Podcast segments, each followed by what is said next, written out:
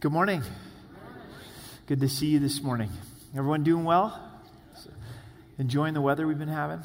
It's beautiful. We're actually having a fall here in Colorado Springs. So please turn with me in your Bibles to Revelation chapter 7. Revelation chapter 7 this evening, this morning. Feels like Saturday night service. So let's pray together. Father, we thank you for the privilege of being together, being able to worship together. We thank you that we're able to come before your throne, and Jesus, that you're seated upon your throne. We pray for just clarity and also encouragement as we read your word this morning. We thank you that we're sealed by your Spirit, that you're going to keep us in your love until we join you. So, Father, we commit our time to you in Jesus' name. Amen. Amen.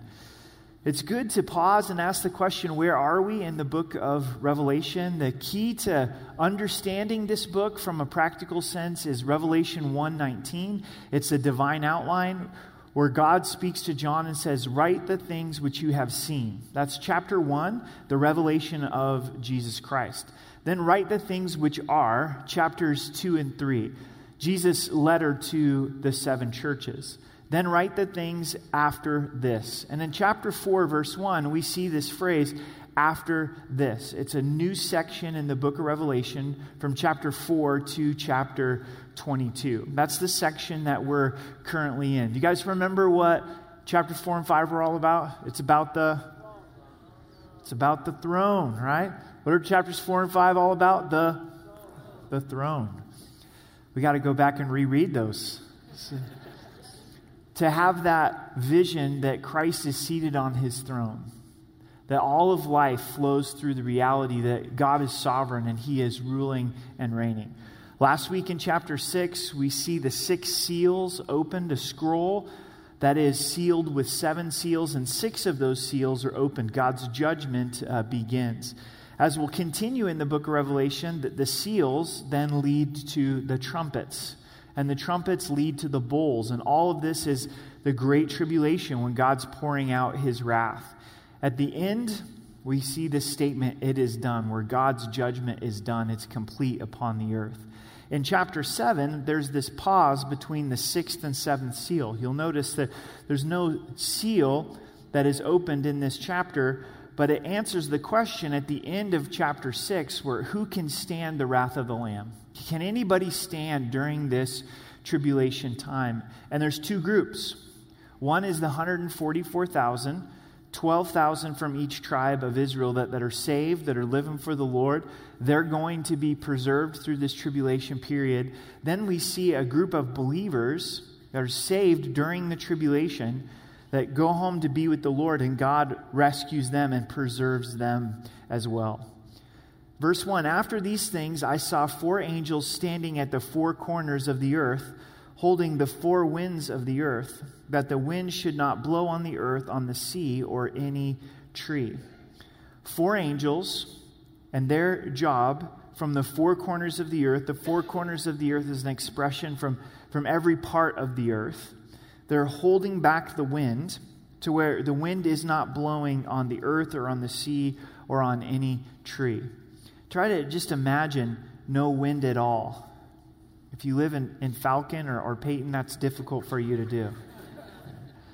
But just, just no wind. What would happen to our, our weather systems if there was no wind? Scientists tell us that we would really go to extremes. The equator would become extremely hot, and then up north would become extremely cold further from the equator. Imagine the fires from the smoke, the smoke from the fires this summer, and just that sitting and the wind never blowing it out. God, during this whole period, is getting the attention of a Christ rejecting world, and part of his judgment here is to stop the wind. In the Old Testament, in Jeremiah and also in Hosea, the wind speaks of, of God's judgment. And so, God stopping the wind is an expression of his judgment.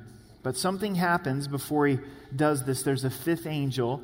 Then I saw another angel ascending from the east, having the seal of the living God, and he cried with a loud voice to the four angels to whom it was granted to harm the earth and the sea, saying, Do not harm the earth, the sea, or the trees, till we have sealed the servants of our God on their foreheads. So the fifth angel says, Wait a second. Before you stop the wind, before you, you harm the earth, I've got a seal. And I'm going to seal the servants of, of God on their, their foreheads. Now, this principle of, of being sealed by God is something that we do see throughout Scripture. In fact, even Jesus was sealed with the Father. In John 6 27, it says, God the Father had set a seal on him. In 2 Corinthians chapter 1, we're told that we're sealed with the guarantee of the Holy Spirit. If you're buying a house, there's that earnest money, that there's that down payment. And the Holy Spirit is the, the down payment, the guarantee, the seal. Also in Ephesians chapter 1, it t- tells us that we're sealed with the Holy Spirit. The seal would indicate ownership, that it belongs to you, it's your property. A, a king would put his, his seal upon certain possessions, and God has placed his seal upon us. And for these 144,000, God's going to seal them on their foreheads, and it's going to mark God's protection upon them during this tribulation period. Foreheads may ring a bell a little bit because it reminds us of the mark of the beast, where that mark is placed on the forehead and also on the wrist. But Satan's the ultimate counterfeiter. God does this first. He, he marks his people, he seals them on the forehead. In verse 4, and I heard the number of those who were sealed 144,000 of all of the tribes of Israel were sealed. So God gives us a number here. There, there's 144,000, 12,000 from each tribe that are sealed upon their forehead. Turn with me over to Revelation 14, verse 4, because we see more about this 144,000. They come up again later in our study but God gives us some specific information about them. Let's look at verse 3 and verse 4 Revelation 14. Then they sang, as it were, a new song before the throne, before the four living creatures and the elders, and no one could learn the song except the 144,000 who were redeemed from the earth. So they have their own song. You got to be part of the 144,000. You can't learn it unless you're, you're part of the 144,000 tells us they're redeemed. So we know that they're saved, that they believe in Jesus and his death and his resurrection. The only way you can be redeemed is by the blood of the Lamb. So, so they're Jews that have come to understand that Jesus is the Messiah.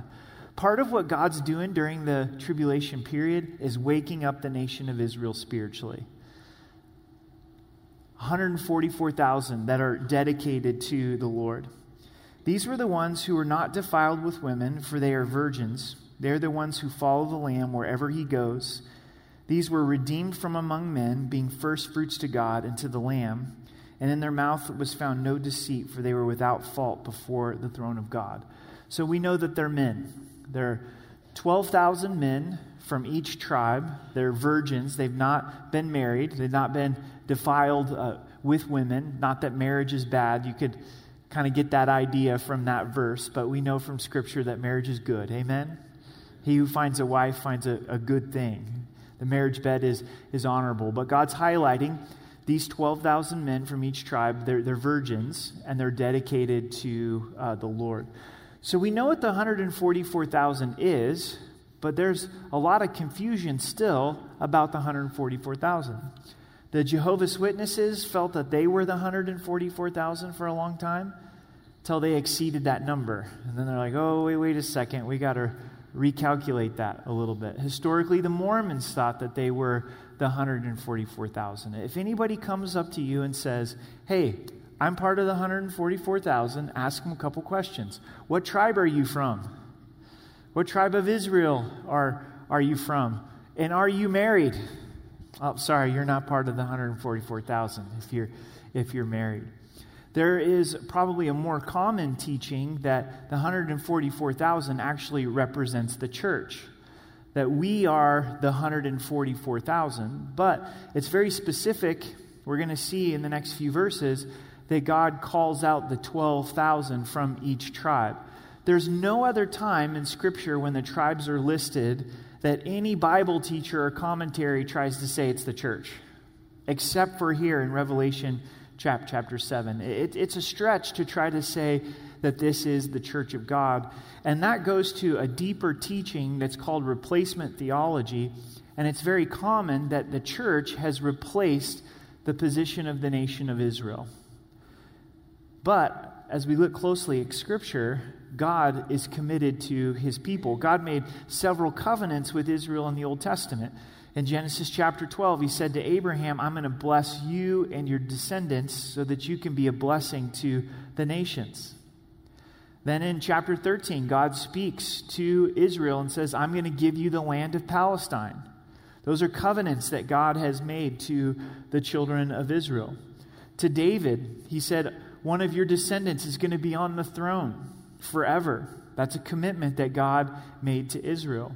There's a new covenant commitment that God made to Israel to give them a new heart, to write God's law upon their heart. You may say, well, that's all Old Testament. Romans 9, 10, and 11 speak very clearly about God's commitment to the nation of Israel. So this is clearly 12,000 from each of the tribes of Israel. Why is there such a hatred for Jews? Why is there such a hatred for the nation of Israel? If you look back in biblical history, who tried to destroy the Jews? Well, Pharaoh did, didn't he? To try to totally wipe them out. But God was bigger and grew the nation of Israel even amongst Pharaoh's opposition. Haman, in the book of Esther, tries to completely annihilate the children of Israel. Once again, God is, is bigger and they had victory over their, their enemies. Herod, at the birth of Jesus, trying to destroy the Messiah, trying to destroy the nation of Israel, going into Bethlehem, killing the baby boys. Hitler comes up with this plan. How did Hitler come up with the plan that the Jews were the root of the problem? And we've got to annihilate the Jews. There's something spiritual that takes place. You may have never thought about it this way, but if the Jews are completely annihilated, Revelation chapter 7 can't be fulfilled. God's a liar if the Jews are annihilated. Well, I got to tell you this the Jews aren't going to be annihilated. God's going to be faithful to his people. Also, those that are skeptics of this section of Scripture say, well, well, we don't know who the tribes are today. And that's true. Those that are Jews know that they're from Israel, but they don't know I'm from the tribe of Judah, I'm from the tribe of Manasseh. So keep your eye on that. That's a prophecy that's going to be fulfilled. Something's going to happen to where Jews are going to be able to know what tribe that they're from. And it is fascinating all that we're able to discover from DNA, isn't it? And going back and being able to look at our, our ancestry. I don't know how it's going to be filled, but it is going to be fulfilled. So, verse 5, let's read through these 12 tribes. And to the tribe of Judah, 12,000 were sealed. And to the tribe of Reuben, 12,000 were sealed. And to the tribe of Gad, 12,000 were sealed. Of the tribe of Asher, 12,000 were sealed. Of the tribe of Naphtali, 12,000 were sealed. Of the tribe of Manasseh, you guessed it, 12,000 were sealed. Of the tribe of Simeon, 12,000 were sealed. Of the tribe of Levi, 12,000 were sealed. Of the tribe of Issachar, 12,000 were sealed. Of the tribe of Zebulun, 12,000 were sealed. Of the tribe of Joseph, 12,000 were sealed.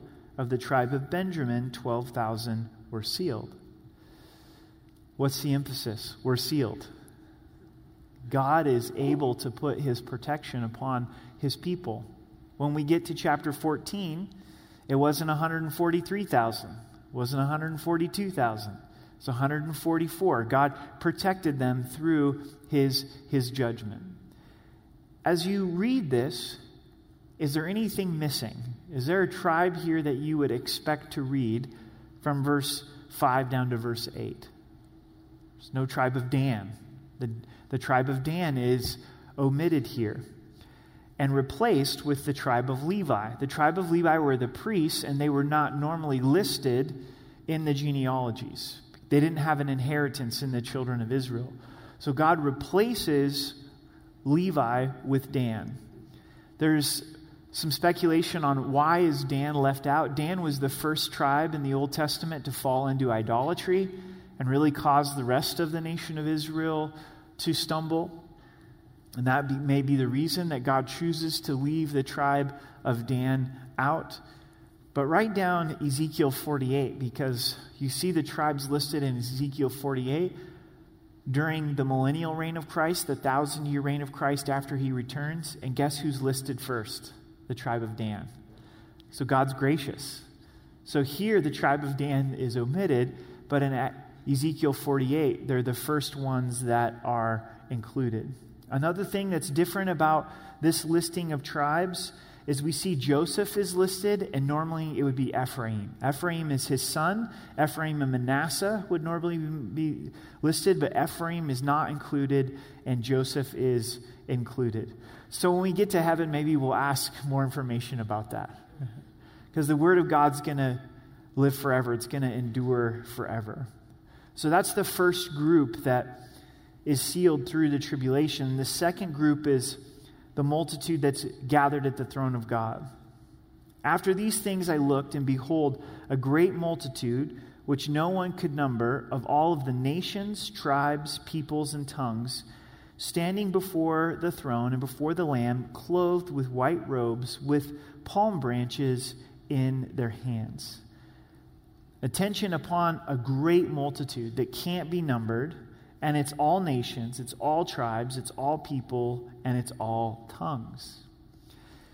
It would be safe to conclude that the 144,000 have impact on the rest of the nations. That these 12,000 from each tribe that are redeemed, that are committed to the Lord, because now we see this multitude that's been reached of every people, of every tongue, and, and every tribe. Having then passed away in the tribulation, either through persecution or all of the peril that comes in the tribulation, they're at the, the throne room of God. In Matthew 24, verse 14, it says that gospel is going to be preached to all the nations, then the end will come. This is a fulfillment of Matthew 24 14. The, the gospel has gone to the nations. Imagine this for, for just a moment around the throne room of God to hear the worship of God in all cultures, all ethnicities, all languages. There's an aspect of who we are here on earth is who we're going to be in heaven, but a glorified version. You don't leave your ethnicity. You don't leave your, your language. Your language is going to be expressed to the Lord at the throne room of God. All, all peoples, all, all nations, they're gathered there, all tongues, all languages, and they're standing before the throne. They're standing before the Lamb. This is how the Father wants us to see Jesus is the Lamb. The Lamb who was slain, but who's also all powerful. The, the focus is always the Lamb at the throne room of God. And they're clothed with white robes, speaking of the salvation that they have in Christ, the grace that they have in Jesus. And they have palm branches in their hands. Does that remind you of something? When Jesus came the triumphal entry on a donkey, humbly on a donkey, they waved palm branches and cried out, Hosanna, Hosanna. It speaks of victory. And this multitude that's brought out of the, the great tribulation, they're worshiping and saying, Hosanna, salvation belongs to you. Save now is what the word Hosanna means. Let's pause here for just a second because there is some controversy and division over the nature of this multitude. There's some that look at this multitude as believers, that those that got saved during the tribulation, that then God is brought home to heaven, that the rapture of the church has already happened. The church is mentioned in chapter 2 and 3. We don't see the church mentioned again. Before the tribulation begins, God raptures up the church and, and we're with the Lord. We're, we're forever with the Lord. And that's the opinion I hold. That's the interpretation that I hold because it's the only position that really causes us to look for the imminent return of Christ, that Christ could come at any moment.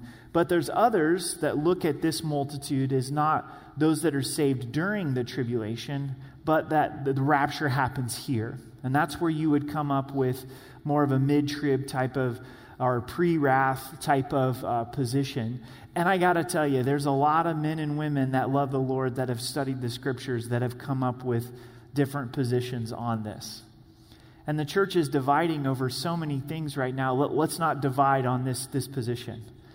You can choose your position and we can still be friends. Amen? But ultimately, the attention is upon Jesus who is upon the throne. In verse 10, and crying out with a loud voice, saying, Salvation belongs to our God who sits on the throne and to the Lamb. They're rejoicing in the salvation that God has provided. They're noticing that Christ is seated upon the throne. He's not even standing, he's not anxious, he's not pacing, he's not worried. He's seated. It's a position of rest. The Lamb is, is seated on the throne. And the angels stood around the throne and the elders and the four living creatures and fell on their faces before the throne and worshiped God. Quite a picture. How many angels are there? We don't know, but they're all around the throne with the 24 elders, with the four living creatures. And they fall on their faces before the Lord and they worship God. Let's join in the chorus of heaven. When we see the throne, we see worship. Eternity is going to be worship. Falling down before the Lord is an expression that my life belongs to you. I'm expressing my love to you. My very life belongs to you.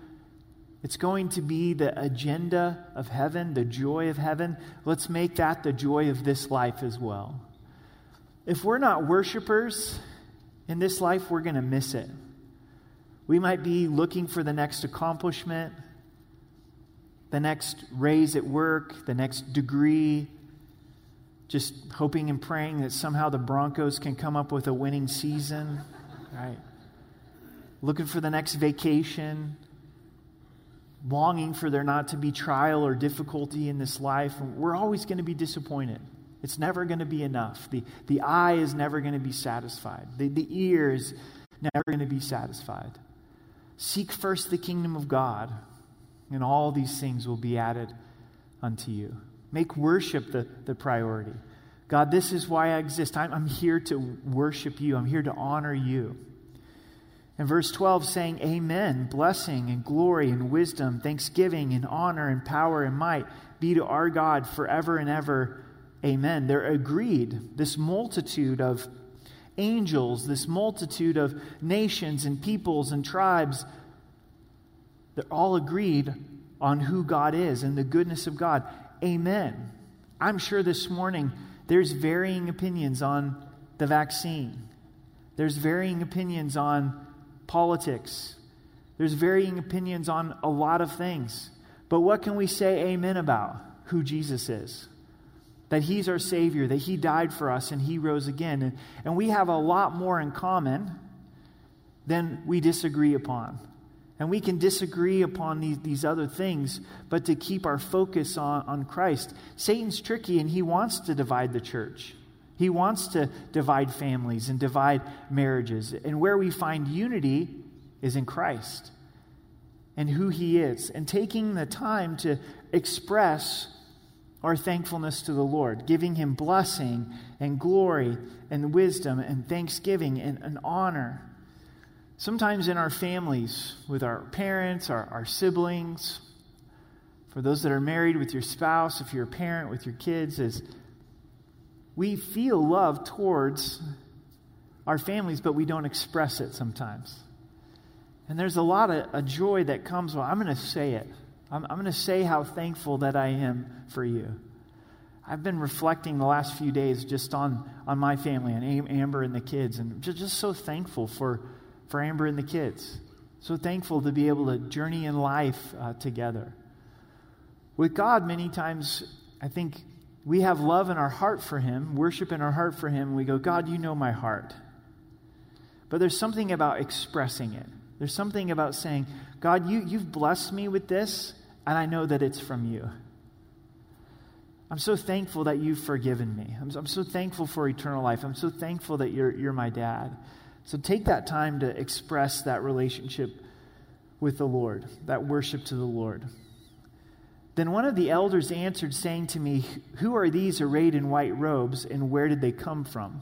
The elder asks John a question, which I find really intriguing. an is a, spiritual leader. It's, it's someone that God's put in this, this place of leadership. And this elder has the wisdom to ask John a question. Ask John a spiritual question. Where did this multitude come from? It seems that this, this multitude is new to the throne room. They're coming out of the great tribulation. The elder could have simply told John this information, but he wants to ask the question to cause John to stop and think. Have you noticed with the life of Jesus that he's the master at asking questions? He didn't always just download information like, hey, let me preach at you for a while. A lot of times he would ask questions one on one, individually. And as we desire to impact hearts and lives for Christ, it's wise to ask questions. What do you think? What's on your mind? What do you think about Christ? What are your questions uh, about Christ? Sometimes it's easy for me to just want to download information and then I feel good at the end, like, oh man, I got to, to share truth with them. But what if I stopped and asked him a question? What if I asked him a question first, see what the Holy Spirit would do? And this elder wisely asks the question. Here's John's response. And I said to him, Sir, you know. Basically, in John's answer, he's like, I don't know, but I know that you know. Have you ever been in that place where someone who is smarter than you asks you a question and they know the answer and they know that you don't know the answer? But they're trying to get you to think. I have a couple of friends like that, and I find myself just trying to figure out what they want me to say, you know? And then finally, I'm just like, I don't know what you know. Why don't you tell me what you know, right? And that's what John does. He's saying, Sir, you know. Why don't you tell me? So he said, These are the ones who come up out of the tribulation and wash their robes and make them white in the blood of the Lamb. So what we do know is that they had been alive in the tribulation. It could be those that got saved during the tribulation. Could possibly be if, if God allows the church to be in the tribulation. But what Scripture is very clear about is they have come out of the great tribulation and they've washed their robes and they've made them white in the blood of the Lamb. It's the blood of Jesus that cleanses us from our sin. It's the blood of Jesus that allows us to stand before the throne room. What a blessing to know that we can stand in God's presence not because of our own work, of our own merit, but because of the blood of Jesus. Let's never forget this. Let's never forget that we're sinners. It's not just like, well, I used to be a sinner, but man, present tense, today, I'm a sinner and I need the blood of Jesus. And what allows me to be justified, what allows me to have access to the throne room of God, what allows me to have assurance of salvation is knowing that I'm robed in Christ's righteousness. My faith is in Him. It's what He has, has done for me. In verse 15, therefore they are before the throne of God and serve Him day and night in His temple, and He who sits on the throne will dwell among them. So they're before God's throne, they're serving day and night in His temple. He who sits on the throne is dwelling with them. God is, is dwelling with them. That's what eternal life is, is all about. They shall neither hunger anymore, nor thirst anymore, nor shall nor or the sun shall not strike them, nor any heat. So they're removed from all of the suffering that's taking place during the tribulation. Who's able to stand? Well, the 144,000. Who's able to stand? The ones that are in the blood of the Lamb that, that God has saved, and they're no longer going to be in a place of hunger or thirst. The sun is not going to strike them. Imagine what this group has gone through as they're experiencing the tribulation. For us, we're not in the tribulation, obviously, but there are trials in this life. And when we go home to be with the Lord, man, there's no more trials, there's, there's no more difficulty. I think as believers, we should really celebrate birthdays. And this is why. Well, one is because we're created by God. And the second is we're getting closer to heaven. I mean, who really wants to go back? Because if you were to go back, most likely you're just that further from heaven. So embrace it. Man, if you're 80 years old, rock it for Jesus. Like most likely you're, you're, you're close to heaven. Like you're, you're going to go be with the Lord. That's, that's a blessing. You know, praise the Lord. So, so each birthday that you have, instead of being like, oh, I'm, I'm so old, it's another year, woe is me, my body's wearing out. It's like, hey, my body's wearing out, you know? It's, it's meant to wear out. I don't want to live forever in this life. I, I, want an eternal life when I get to see the Lord and receive that, that glorified body. No more pain of this life. I love verse 17. For the Lamb who is in the midst of the throne will shepherd them and lead them to the living fountains of water, and God will wipe away every tear from their eyes. Wait a second, the Lamb is also the shepherd. If you were reading this for the first time, you're like, what in the world? How can the Lamb be the shepherd? But that's the ministry of Jesus. He is the shepherd, He is the leader, He is the provider and the protector, but He's also the lamb. The shepherd became the lamb to be the sacrifice for our sins. Jesus shepherds us in this life, He leads us to still waters. He restores our soul. He prepares a table before us in the presence of our enemies, but also He's going to shepherd us for all of eternal life. They're shepherded by Jesus at the throne, and he leads them to the fountain of living waters. This is the ultimate fulfillment.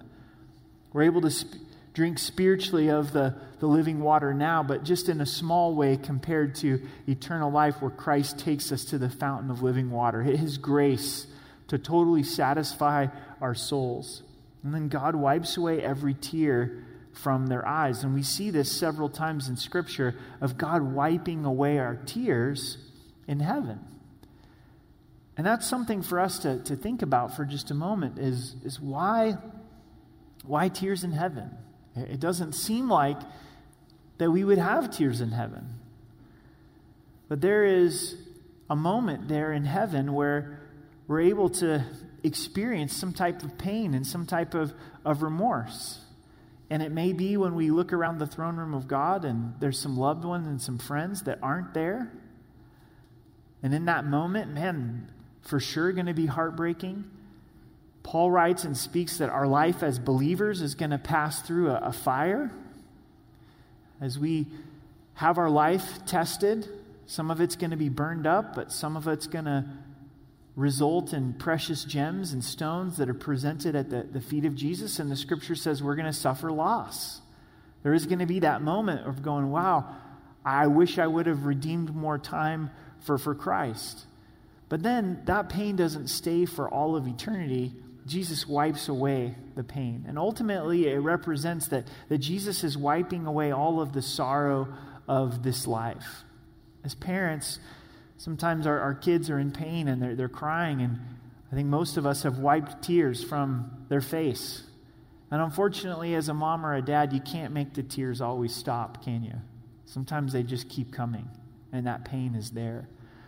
But Jesus is able to comfort us, and with his hand, this speaks of his tender care for us.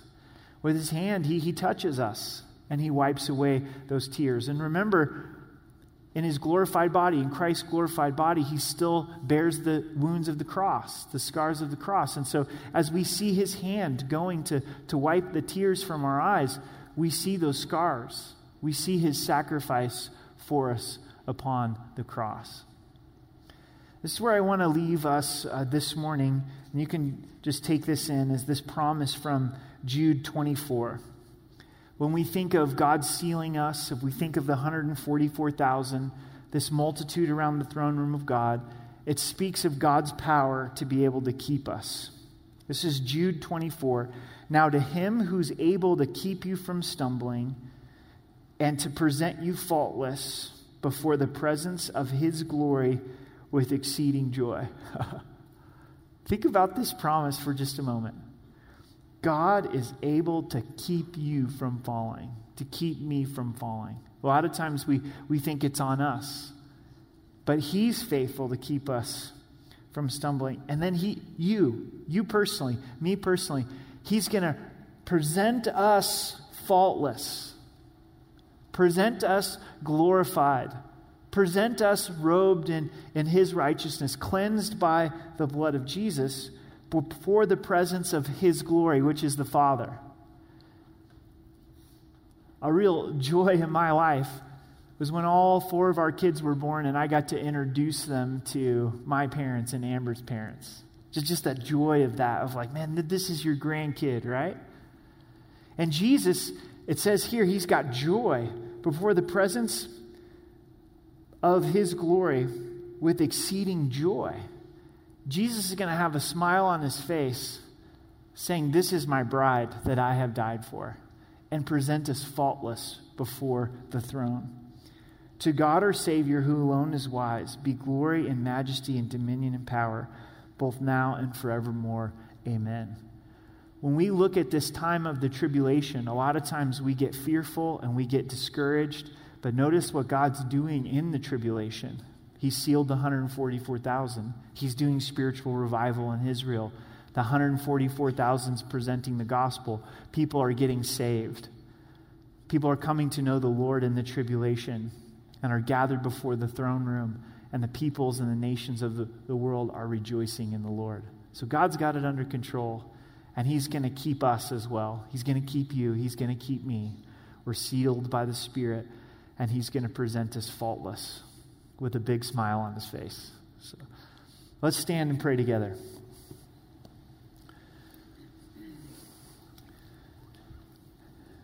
Jesus, we thank you for your ability to keep us from stumbling, your ability to present us faultless before the Father. We thank you that we're robed in, in the blood of Jesus. We thank you that we're sealed by the, the Holy Spirit. So we take great encouragement in your word, we take great encouragement in your love. And help us to go out this week in the power of your Holy Spirit. We pray for those that don't know you, that are wrestling with making a decision about Christ, that they would trust you for salvation. we love you in Jesus' name. Amen.